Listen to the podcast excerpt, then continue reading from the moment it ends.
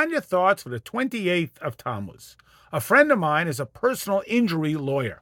As he made his progress in observance and his relationship with Hashem, he noted that when he used to hear about somebody, chas v'shalom, falling off a scaffold, he got kind of excited about the settlement he could get him. Now he just kind of feels badly for the guy.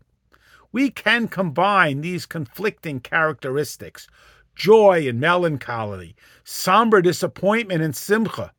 We can be disappointed about our shortcomings and joyous in our return to Hashem somber level headedness in our davening, and playful joy in our service of Hashem.